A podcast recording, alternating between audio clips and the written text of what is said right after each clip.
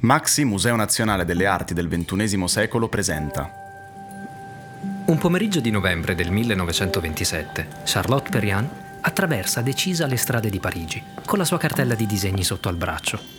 Vuole incontrare l'autore di Verso un'architettura, libro che per lei è stata una rivelazione, anzi, un'illuminazione. È poco più che ventenne e in quegli anni di incertezze giovanili è come se quel testo le avesse indicato il cammino, un cammino che la sta portando al 35 di Rue de Sèvres, dove ha sede l'atelier di progettazione più prestigioso della Ville Lumière, anzi, forse del mondo, quello di Le Corbusier, l'uomo che sta riscrivendo le regole dell'architettura e dell'urbanistica del XX secolo. Percorre il cortile dell'edificio, un ex convento dall'aspetto austero, piuttosto intimidita. E quando la porta al primo piano si apre, la giovane Perriand si ritrova faccia a faccia con gli occhiali tondi e lo sguardo severo del maestro in persona. Ma l'incontro non va come ha sperato. L'accoglienza di Le Corbusier è fredda e sbrigativa e dopo una rapida occhiata ai disegni la riaccompagna alla porta con un lapidario. Qui non ricamiamo cuscini. Sebbene ferita da quelle parole, Charlotte ha un ultimo slancio di orgoglio e invita Le Corbusier a visitare il suo stand al Salon du Ton, spazio che ogni anno accoglie a Parigi le espressioni più innovative della creatività. Lascia l'atelier certa che quel primo incontro sarà anche l'ultimo. Invece, nonostante le apparenze, la curiosità del grande architetto si è in qualche modo già accesa, grazie anche alla mediazione del socio e cugino Pierre Jeanret, più giovane, aperto ed empatico del maestro. E quell'incontro segna l'inizio di una collaborazione che rivoluzionerà il modo di concepire gli spazi abitativi e gli interni. Nei dieci anni successivi, Charlotte Perriand, Le Corbusier e Pierre Jarret realizzeranno alcuni degli arredi più iconici del Novecento, progetti che hanno una visione così attuale da essere prodotti ancora oggi e che ancora oggi ispirano idee, riflessioni e creazioni. Incontri è un podcast del Maxi, Museo Nazionale delle Arti del XXI secolo. Otto episodi per raccontare le storie di celebri coppie del design, dell'architettura e delle arti che hanno dato un contributo fondamentale all'estetica del nostro tempo. L'incontro tra Charlotte Perriand e Le Corbusier è a cura di Elena Tinacci, storica dell'architettura e coordinatrice del Dipartimento Architettura del Museo, scritto con Francesca De Michele. Il panorama di Parigi negli anni venti è interamente dominato dal suo simbolo, la Torre Eiffel, emblema del progresso e della corsa all'innovazione. La seconda rivoluzione industriale ha lasciato in eredità grandi cambiamenti sociali e la necessità di ripensare l'urbanistica e l'architettura attraverso un nuovo approccio più aderente a una società in piena trasformazione. Una sorta di nuovo umanesimo, dove l'uomo torna al centro delle riflessioni progettuali e le sue esigenze definiscono le funzioni degli spazi abitativi e della città. Il cosiddetto movimento moderno spinge la sperimentazione su funzioni materiali, vetro, cemento armato e ferro, impiegati in imponenti infrastrutture, trasformano i profili della neometropoli. Questa nuova visione indirizza cambiamenti radicali anche nella concezione degli spazi abitativi pubblici e privati e tra i suoi esponenti nascono convergenze creative che danno vita a progetti rivoluzionari. Le Corbusier è uno dei principali fautori di questo cambiamento epocale, attraverso la sua incredibile e instancabile ricerca nel campo della progettazione architettonica, della pianificazione urbanistica e anche della produzione degli arredi. Quando nel 27 Charlotte Perriand si presenta a Rue de Sèvres è una giovane di 24 anni, appena diplomata alla Scuola di Arti Decorative di Parigi, molto promettente, ma che si è appena affacciata al mondo della professione. Le Corbusier invece ha già pensato, creato, scritto, esplorato diversi universi creativi, dalla pittura alla grafica all'architettura, e sta mettendo a punto la tipologia abitativa e la struttura urbana del XX secolo. Eppure, nonostante il divario anagrafico e professionale, tra i due nasce una sinergia creativa eccezionale. E per comprendere le origini di questa affinità dobbiamo fare un passo indietro e tornare all'inizio del secolo scorso, quando Charles-Édouard Jeanret, questo il vero nome di Le Corbusier, a soli 17 anni disegna il suo primo edificio, la Villa Fallée, costruita alla Chaux-de-Fonds, il paese tra le Alpi svizzere in cui è nato. Dopo essersi diplomato alla locale scuola di arti applicate, tra il 1907 e il 1908, appena ventenne, Incassato l'onorario per la Villa Fallée, Le Corbusier compie il primo dei suoi grandi viaggi di formazione in Europa, dove si immerge nelle forme dell'architettura del passato.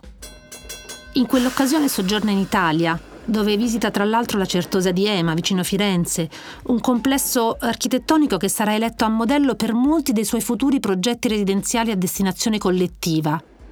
Lasciata l'Italia soggiorna anche a Vienna, Berlino, Parigi, città in cui entra in contatto con alcune figure chiave dell'architettura europea dei primi anni del Novecento. I cosiddetti pionieri del movimento moderno come Joseph Hoffman, Peter Behrens e Auguste Perret, precursore dell'uso del cemento armato, nonché con altri al tempo giovani architetti emergenti, ossia Walter Gropius e Mies van der Rohe. Nel 1910 il cosiddetto Voyage d'Orient lo porta in Romania e Bulgaria, dove resta incantato dall'architettura rurale con la sua perfetta rispondenza tra gli spazi domestici e le esigenze umane. Poi va in Turchia, dove sono le forme e la luce delle moschee ad affascinarlo, e infine in Grecia, dove vive una delle esperienze più importanti, L'ascesa all'Acropoli di Atene, un cammino ritroso alle origini della cultura classica che si conclude con una vera e propria folgorazione al cospetto del Partenone, definito la macchina che commuove. Travailler, c'est respirer, scrive Le Corbusier. I viaggi sono una fonte di ispirazione primaria per alimentare la sua visione di sistema abitativo e di struttura urbana.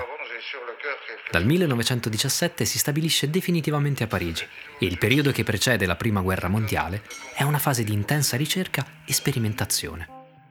Questi primi anni coincidono con il definitivo avvento del sistema trave-pilastro legato all'uso del cemento armato e sono gli anni in cui Le Corbusier mette a punto il sistema costruttivo Domino, il cui nome è già di per sé un'enunciazione programmatica perché è composto dalla radice domus, casa, e dal suffisso ino di innovazione, un nome che contiene anche ovviamente un rimando al gioco di tessere che ben si associa concettualmente a un nuovo sistema di alloggi da poter disporre uno accanto all'altro e uno sopra l'altro. Un'intuizione da cui partono tutte le sue successive riflessioni sulle unità abitative. Sempre in quegli anni conosce il pittore Amedeo Zanfant e nel 1920 fonda la rivista L'Esprit Nouveau, lo spirito nuovo, diretta fino al 25, su cui compare per la prima volta lo pseudonimo Le Corbusier, con cui firma i contributi di carattere architettonico. Nel 1922 apre lo studio di Rue de Sèvres con il cugino Pierre Jeanneret, anche lui architetto e urbanista. Ed è Pierre il trait d'union tra lui e Charlotte Perriand durante quei primi dieci anni di intensa collaborazione nell'atelier. Sulle pagine della rivista Esprit Nouveau si respira lo spirito nuovo di una nuova epoca. Lo stesso che nel 1923 Le Corbusier trasferisce sulle pagine di verso un'architettura, vera e propria Bibbia dell'architettura moderna. Non basta creare. Per Le Corbusier è fondamentale divulgare le nuove idee e con un linguaggio imperativo e incontestabile enuncia i fondamenti di una nuova teoria della disciplina il libro che qualche anno dopo porterà Charlotte Perriot a bussare alla porta dell'ex convento.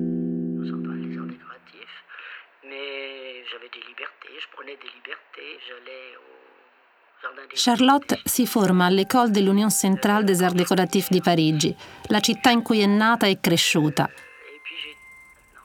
Inizialmente stenta a prendere con decisione la strada del design perché la scuola è ancora molto legata agli aspetti più decorativi dei progetti, distante dai suoi veri interessi. Nel momento in cui inizia a discostarsi dalle creazioni legate a tecniche e materiali tradizionali e inizia a cercare una sua personale strada creativa ed espressiva, si imbatte in quel libro, che insieme a un altro libro del maestro, ovvero Arte decorativa e design, fa leva sul suo spirito avanguardista e la rimette su un percorso più architettonico. La sua vena esplorativa si è accesa osservando le automobili di lusso che sfrecciano sugli Champs-Élysées, con i loro dettagli cromati e rivestimenti in pelle, che diventano protagonisti dei primi arredi che inizia a immaginare e concepire. Del resto anche per Le Corbusier l'automobile è un'icona, l'icona del XX secolo, della tecnica, dell'ingegno umano, come gli aeroplani e i piroscafi di cui scrive nei suoi libri di quegli anni. Entrambi colgono insomma tutte le potenzialità di quell'epoca pionieristica e immaginano come trasformarle in progetti concreti. Uno spirito comune che Charlotte deve aver ritrovato nelle pagine di verso un'architettura, letto proprio quando sentiva il bisogno di indirizzare i suoi primi passi in quel mondo, convincendola a presentarsi con l'esiguo bagaglio professionale dei suoi 24 anni allo studio di Rue de Sèvres. Un bagaglio sostanzialmente costituito da molte idee, ma anche da due importanti esposizioni. La prima, l'anno stesso del diploma, all'esposizione parigina di arti decorative del 25, dove presenta una prima collezione di oggetti e arredi. La seconda nel 27, quando Charlotte espone al Salon d'Automne di Parigi, uno spazio nato a inizio secolo proprio come alternativo alle esposizioni più ufficiali per accogliere proposte più sperimentali. L'ambito ideale per un progetto che già esprime tutta la sua visione originale degli arredi e il suo approccio innovativo al disegno e alla produzione. La mattina seguente alla sfortunata visita all'atelier, Le Corbusier si presenta inaspettatamente con l'inseparabile Pierre Jarret al Salon d'Automne, dove è esposto il bar sotto al tetto, progetto col quale la giovane designer ha stupito la comunità creativa parigina. Appena lo vedono, i due soci intuiscono che la visione avanguardista della Perriand è perfetta per le esigenze dello studio e i progetti ai quali stanno lavorando. Charlotte Perriand entra ufficialmente nello studio come collaboratrice associata per l'elaborazione del programma di arredamento di interni. Rara presenza femminile in un mondo quasi unicamente maschile. Quella illuminante lettura l'ha davvero rimessa sul percorso giusto. Anche per Le Corbusier la visita allo stand è un'illuminazione. Il bar sotto il tetto è la fedele riproduzione del salone dell'appartamento di Charlotte, una tipica mansarda parigina, dove però lei sistema un piano bar in acciaio e poltroncine in pelle dai colori sgargianti. Lontano dal tipico interno domestico dell'epoca, quello di Perriand è un inno all'acciaio cromato, un progetto a tutti gli effetti moderno per un moderno modo di abitare la casa. Appena lo vede, Le Corbusier intuisce tutte le potenzialità di un approccio che ben si sposa all'esigenza del suo studio. Già da qualche anno, infatti, lui e Jean Ray si interrogano su come realizzare arredi moderni in linea con la loro visione abitativa, ossia partendo dal principio che i mobili vadano concepiti come attrezzature della casa, dicono, e quindi integrati ad essa. Charlotte aveva già progettato alcuni arredi in tubolare metallico ed era evidentemente orientata verso un'estetica figlia dell'età della macchina. Superfici lucide, metalli riflettenti, linee smussate, con l'aiuto dei suoi artigiani di riferimento, Charlotte inizia subito ad occuparsi degli studi preparatori e dei prototipi dell'atelier. Del resto Le Corbusier non voleva solo pensieri, ma azione, non solo sperimentazione, ma anche produzione.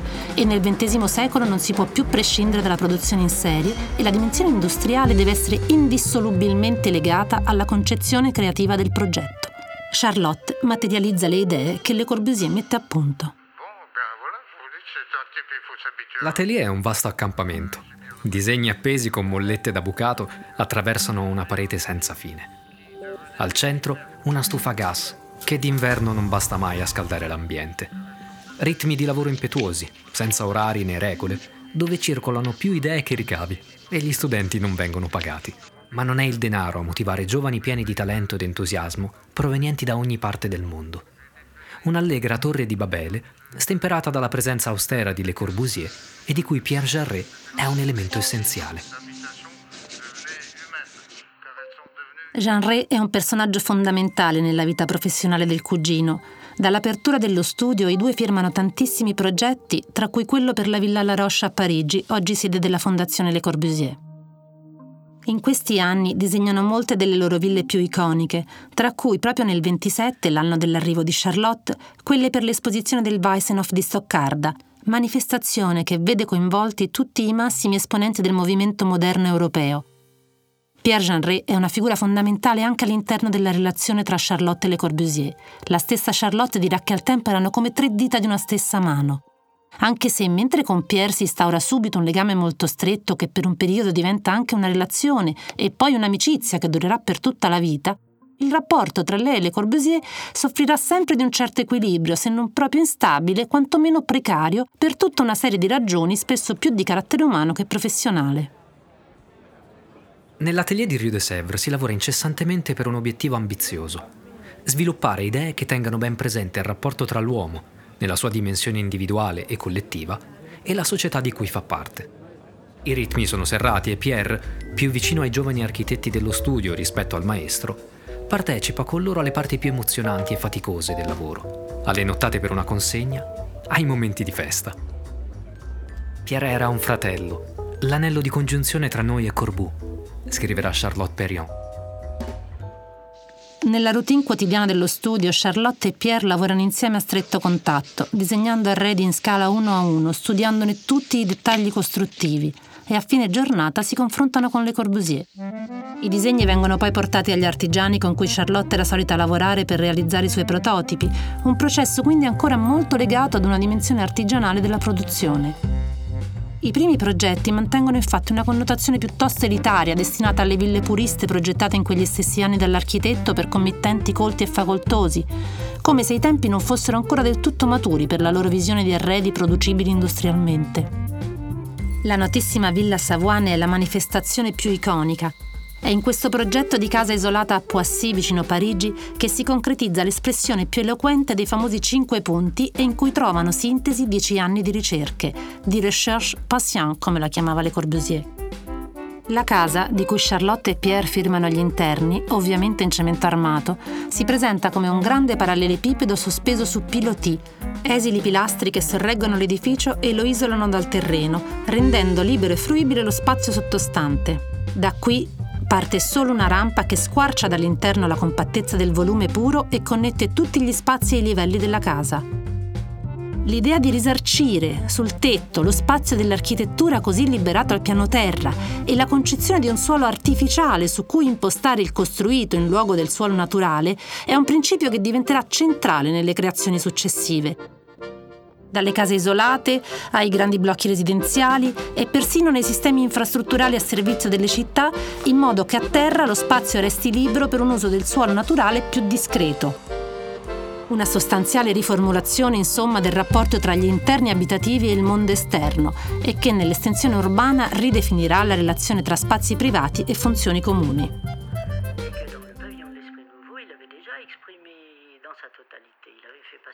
Gli arredi messi a punto dalle Corbusier, Perriand e Jean nei primi due anni di collaborazione vengono presentati al Salon du Temps del 1929 nel celebre allestimento Attrezzatura d'interni per un'abitazione. Una sintesi delle creazioni precedenti dei due cugini e delle novità realizzate dalla giovane designer determinanti per l'avvio nel nuovo settore.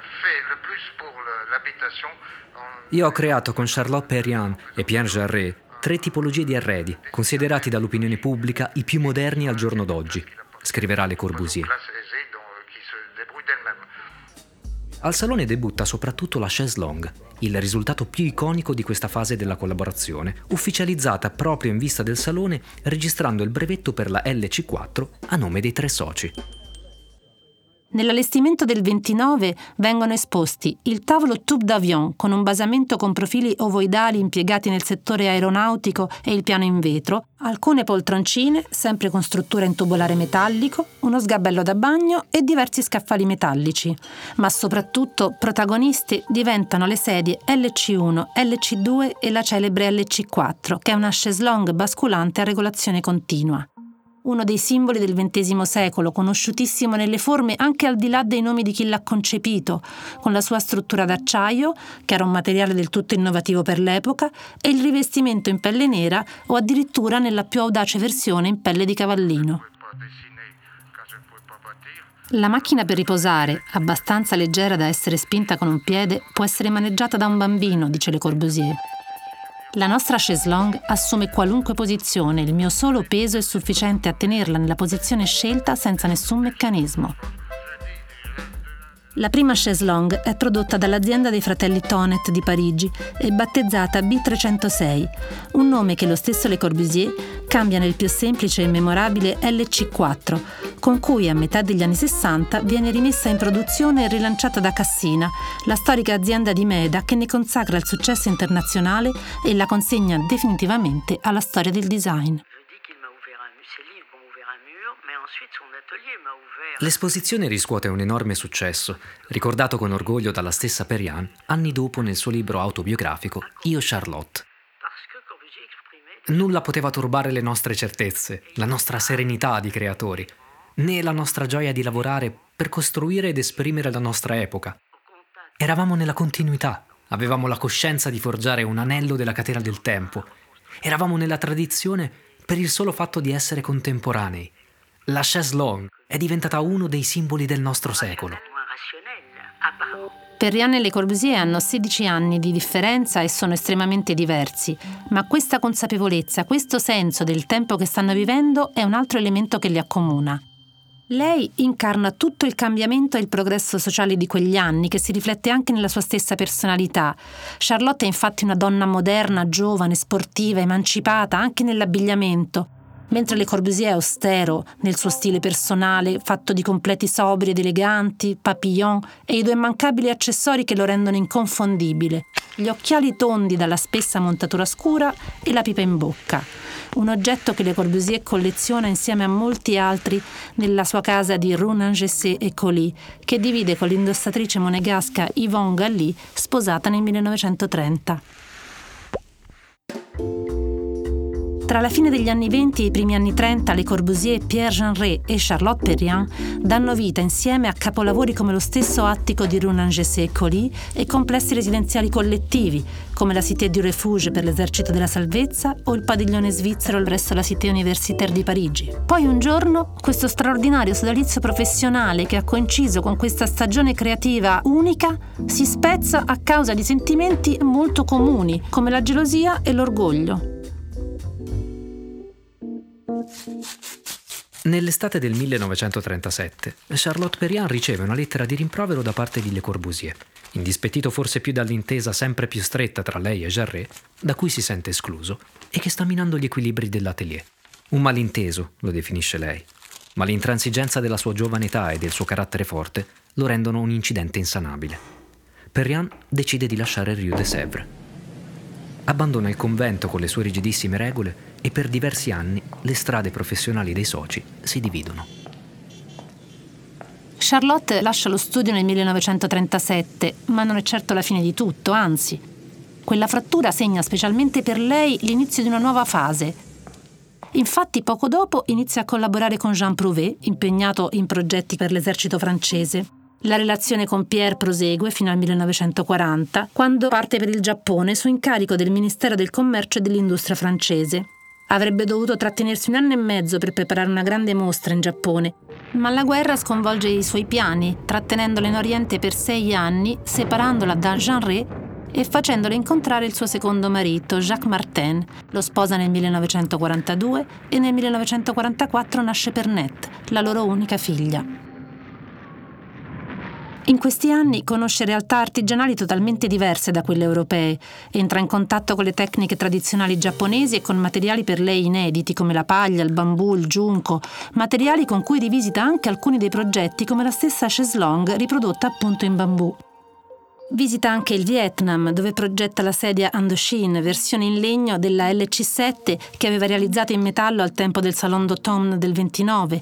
E quando rientra a Parigi nel 46, la sua visione degli arredi è trasformata e la contaminazione con l'artigianato e l'estetica orientale influenzerà molto la sua produzione successiva. Con l'invasione tedesca di Parigi del 1940, anche Le Corbusier e Jarret sono costretti ad abbandonare l'atelier e lasciare Parigi. Il maestro si rifugia con la moglie Yvonne a Ozon, piccolo paese sui Pirenei. Pur nelle difficoltà, gli anni della guerra sono estremamente fertili. Non potendo costruire, Le Corbusier scrive alcuni dei suoi libri più importanti. Tutti, come sempre, volti alla definizione dogmatica di un nuovo mondo realmente a dimensione umana. La guerra, ai suoi occhi, è una grandiosa opportunità, perché sulle macerie si potrà finalmente realizzare la rivoluzione architecturale che da anni evoca e potrà finalmente dare vita al suo progetto di una città felice, la Ville Radieuse.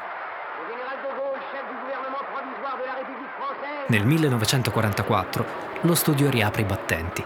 La progettazione si concentra sui numerosi piani urbani di ricostruzione e sull'emergenza abitativa post-bellica. Per l'atelier si apre una nuova fase, fatta di sperimentazioni e progetti, ancora una volta, pionieristici.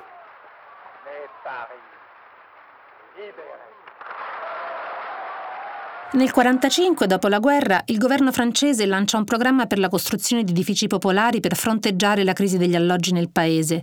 Il ministro della ricostruzione e dell'urbanistica Raoul Dautry, sensibile alle sfide dell'architettura moderna, commissiona a Le Corbusier un progetto sperimentale speciale, l'Unité d'habitation a Marsiglia. Un incarico che gli dà finalmente l'opportunità di concretizzare le sue idee in materia di edilizia residenziale collettiva e di sperimentare un nuovo modello di vita comune. L'atelier di Rue de Sèvres si riempie di nuovo di collaboratori di ogni dove impiegati in questo ambizioso progetto, le Corbusier coinvolge ancora una volta nel disegno dello spazio interno degli alloggi colei che è stata la sua più valida collaboratrice nell'interior design, Charlotte Perriand. Anche Pierre viene richiamato per seguire un altro gigantesco progetto che nei primissimi anni 50 impegnerà notevolmente l'atelier. È cambiato molto da quei primi anni, la gerarchia interna è più rigida e Pierre almeno inizialmente preferisce rifiutare per poi ritrovare una propria dimensione lavorativa sia accanto al cugino ma decisamente lontano da Rue de Sèvres, a Chandigarh, in India. A Charlotte, invece, Le Corbusier propone di occuparsi in completa autonomia dell'arredamento della cellula tipo della Maison Radieuse, così viene chiamata l'unità d'abitazione progettata a Marsiglia. E pertanto, per qualche tempo, nel 1947, ben dieci anni dopo essersene andata, Charlotte torna a Rue de Sèvres. L'unità di abitazione è un lungo edificio rettilineo di 165 metri di lunghezza per 24 di larghezza e 56 metri di altezza, che contiene 337 appartamenti di 23 tipologie differenti, destinati a una comunità di 1600 abitanti, che all'interno del medesimo edificio potrà godere di una serie di servizi comuni, tra cui spazi commerciali, una scuola materna e dotazioni per l'esercizio fisico. Tutte le dimensioni interne sono definite sulla base del modulor, un sistema di riferimento proporzionale basato sulle misure del corpo umano, messo a punto dalle Corbusier negli anni precedenti e che apre la strada alla concezione di un'architettura realmente a misura d'uomo. La cellula d'abitazione dell'Unité esprime una nuova concezione dell'abitare in comunità, preservando la dimensione privata del singolo alloggio pur all'interno di un edificio collettivo con spazi e servizi condivisi. Spazi e arredi devono accordarsi armoniosamente alla figura umana come previsto dal modulor. Il contributo di Charlotte, architetto e donna del XX secolo, è fondamentale per riflettere la nuova visione anche negli interni e negli elementi d'arredo, una progettazione davvero concepita per essere al servizio delle persone. In primo luogo Charlotte reinventa lo spazio della donna all'interno della casa e progetta il famoso prototipo di cucina moderna. Non più uno spazio separato in cui è relegata la madre e moglie, ma una cucina bar aperta rivolta verso la zona living, una rivoluzione che la porta al centro della vita familiare e dell'abitazione. La seconda innovazione invece è la camera matrimoniale, posta al piano superiore degli alloggi e completamente separata dalla camera dei figli, situata sull'altro lato della casa. Infatti ogni cellula attraversa l'edificio da parte a parte, garantendo così all'alloggio circolazione dell'aria e doppia esposizione solare. Autonomia delle parti nell'armonia del tutto, perfetto equilibrio tra spazio pubblico e spazio privato, tra individuale e collettivo. La sfida funzionale del progetto si trasforma nelle mani di Charlotte in un messaggio di emancipazione femminile e nell'affermazione di un nuovo ruolo domestico per le donne. Ideato dal maestro, con il modello ancora vivo negli occhi della certosa di Ema vicino Firenze, visitata nel lontano 1907, il gigantesco volume di cemento a vista è animato dal sistema delle logge Brice Soleil che disegnano la facciata con elementi prefabbricati dai colori vivaci.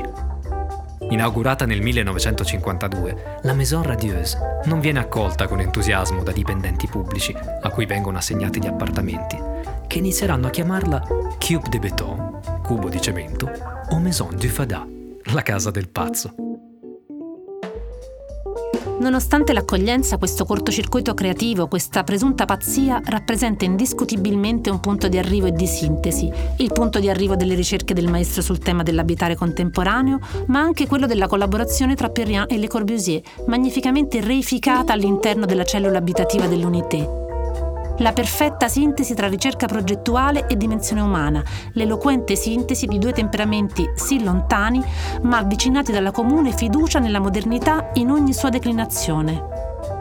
Gli anni 50 vedono Le Corbusier impegnato in una serie di progetti notevoli in tutto il mondo, tra cui capolavori come la cappella di Notre-Dame du Haut a Ronchamp o il convento domenicano della Tourette presso Lione, in cui abbraccia definitivamente un uso brutalista e plastico del cemento e al tempo stesso, giocando con le forme, con i colori, con la luce, raggiunge un lirismo e uno spiritualismo assoluti.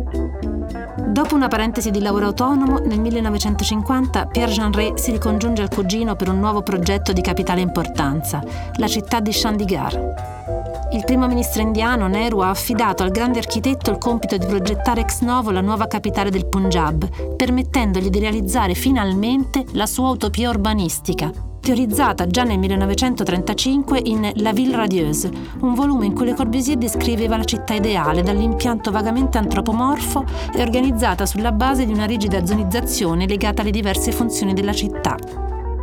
Per seguire i lavori Jean Rey si trasferisce in India, dove resta tra il 1951 e il 1965, supervisionando tutta l'esecuzione. Pierre non solo disegna i mobili e gli interni di molti degli edifici più iconici di Chandigarh, ma studia anche il modo per produrli integrando la tradizione e i materiali indiani, sostenendo così l'industria e l'artigianato locale. L'impegno sul fronte architettonico prosegue per tutti gli anni 50 anche per Charlotte Perriand, che collabora a molti cantieri, tanto che una rivista dell'epoca, pensando a un governo immaginario di sole donne, la nomina ministro della ricostruzione. Ma il suo impegno politico è tradotto soprattutto in creazioni segnate da uno spirito indipendente, che rifiuta sempre dogmi e comode abitudini. L'arte è in ogni cosa, diceva, in un gesto, un vaso, una padella, un bicchiere, una scultura, un gioiello, un modo di essere. Dopo il progetto di Marsiglia, anche Charlotte è diventata una protagonista della scena internazionale e come tale firma gli arredi di due edifici presso la Cité Universitaire di Parigi, sempre collaborando con grandi architetti, la Maison du Brésil, ancora con Le Corbusier e con Lucio Costa, e la Maison de la Tunisie con Jean Prouvé. Poi negli anni successivi continua ancora il suo percorso di apertura verso il mondo, esplorando altre culture extraeuropee e rinnovandosi di continuo per sperimentare forme nuove e soluzioni inedite. Sciatrice e scalatrice provetta, amante della montagna quanto del mare e infaticabile nuotatrice, Charlotte viaggia tantissimo. Torna in Giappone, fa lunghi soggiorni in Brasile tra gli anni 50 e 60 e si dedica anche alla creazione di oggetti e gioielli. Negli stessi anni in cui immagina e comincia a realizzare una grande capitale dall'altra parte del mondo, Chandigarh, Le Corbusier invece realizza a Cap Martin, in Costa Azzurra, il suo cabanon, una piccola costruzione in legno, una cellula minima dimensionata sulla base delle misure del modulor, in cui trascorre tutto il suo tempo libero. È proprio nel tratto di mare davanti al Cabanon che il 27 agosto del 1965, durante una delle sue abituali nuotate, la morte lo coglie improvvisamente. Le Corbusier viene sepolto accanto alla moglie Yvonne, scomparsa prematuramente qualche anno prima, a Roquebrune Cap Martin nella tomba che ha progettato lui stesso. Charlotte Perriand continua invece ancora a lungo la sua esplorazione dei diversi ambiti creativi e tra il 1967 e il 1985 realizza il suo ultimo e più grande lavoro, la stazione sciistica di Les Arcs in Savoia, in cui unisce le sue due grandi passioni, la progettazione e la montagna. La sua è un'esistenza che attraversa l'intero Novecento passando dall'architettura di interni, l'urbanistica, la pittura, la scultura, fino ad arrivare alla fotografia. Creazioni spesso ibride, sempre incredibilmente moderne, a forte impegno sociale e ambientale. Spazi concepiti come motore di un nuovo modo di abitare, che è tutt'oggi al centro dello stile di vita contemporaneo. Una delle eredità più importanti di questo incontro, oltre ovviamente ai magnifici progetti che ha prodotto, sta nel fatto che Charlotte, che non si è mai sentita una donna in un mondo di uomini, ma un architetto fra gli architetti, sia riuscita a fare del funzionalismo anche uno strumento di emancipazione femminile.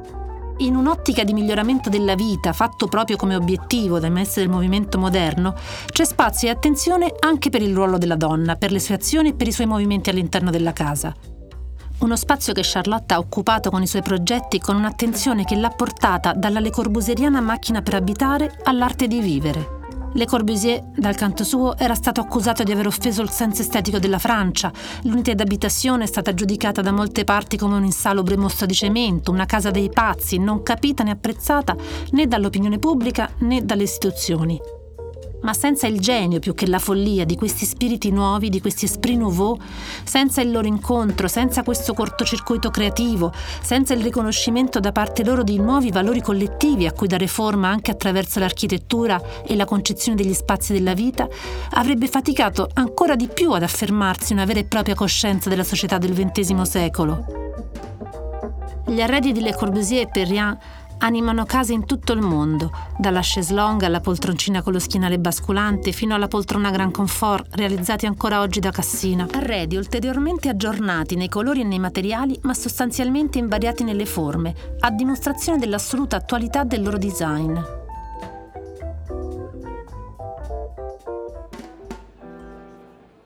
Un museo come il Maxi, che ragiona sulla creatività contemporanea guardando parallelamente sia al passato che al futuro, non può prescindere dal raccontare i grandi maestri del Novecento, perché è lì che si radicano le idee di oggi. Rivolgere lo sguardo alla creatività del XX secolo quanto a quella del XXI è assolutamente parte dell'anima del nostro museo, che ha infatti dedicato nel 2013 una mostra all'Italia di Le Corbusier, illustrando le tappe di un percorso creativo che proprio in Italia ha trovato alcuni momenti di grande ispirazione e dove ancora oggi alcune delle pionieristiche idee sviluppate con Perriand vengono prodotte.